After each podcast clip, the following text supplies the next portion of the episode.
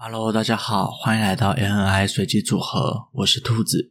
ANI 随机组合是一个让新手小白也能组出自己特色电脑的节目。要如何组出自己特色的电脑呢？首先得先了解电脑的各项硬件功能。各项硬件中，又以处理器，也就是市面上通称的 CPU 为核心。CPU 是电脑的大脑，负责处理电脑上的各种运算。如何一步步了解 CPU？我打算分成四个部分进行：一、阵营；二、核心；三、频率；四、用途。今天这集节目主要会以 CPU 的阵营为主。常年来，在电脑处理器上只有两家在做竞争，一是 AMD，之后以 A 加简称；另一个是 Intel，之后以 I 加简称。想必在听节目的大家大致上都听说过 I 加吧？但为什么没有听过 A 加呢？因为 A 加会被大家所遗忘，其中有几个原因。在遥远的以前，A 加其实跟现在的 I 加一样，占据大部分的市场，但在一次投资失误上，让 A 加从神坛上跌落。如果想知道这段故事，我会再做一集跟大家介绍。如今，A 加靠着 Ryzen 系列重出江湖，逼着 I 加推出更多更具性能的 CPU，同时也提供更多新手 DIY 的选择。接下来聊聊各家在 CPU 上的历史。CPU 的历史可以简化为角位，不过太久远以前的就不列入这次的讨论范围。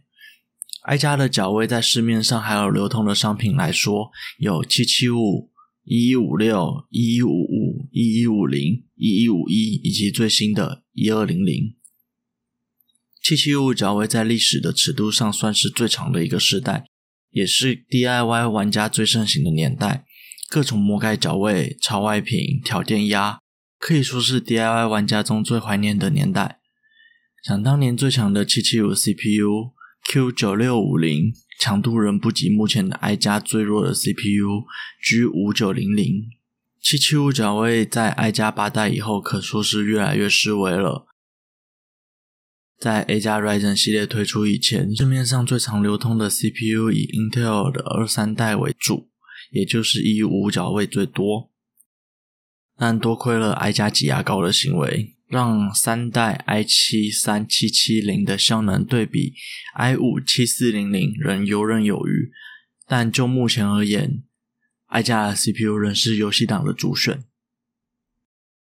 接下来聊聊 A 加，其实 A 加的 CPU 没什么可以谈的，大致上的角位就是 FM 二、FM 三、AM 三、AM 四，然而最值得谈上手的只有 AM 四。从 Ryzen 系列推出以来，真的是一记又一记的重拳打在爱家的身上，不得不让爱家推出更优秀、更好、更便宜的 CPU。无论从前的 A 粉或是 I 粉，都乐见其成。毕竟市场上有竞争才有进步。最后，简单来说一下最恼人的问题吧：CPU 的命名规则让很多人看到 CPU 的名称都满头问号。今天我就来跟各位说明一下。I 加跟 A 加的命名规则其实大同小异。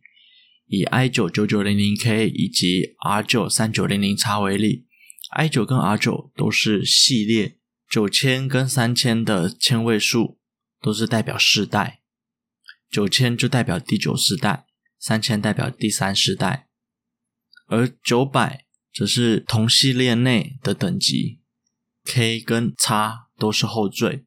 I 加常见的后缀有 K 跟 F，F 是无核显版，K 则是可超频版。然后说明一下为什么 I 加会有这样的后缀。I 加大部分的 CPU 都有核显，也就是说不用独立显卡就能显示输出，才会有 F 版的出现。F 版也相对来说比较便宜。同理，大部分的 CPU 也都不能超频，所以才会有 K 版的出现。不过这也不代表 K 版一定比非 K 版好，要看电脑的整体组成才能确定。然后说说 A 加的后缀吧，X 则是官方的超频版，通常也较贵，适合不想折腾的人。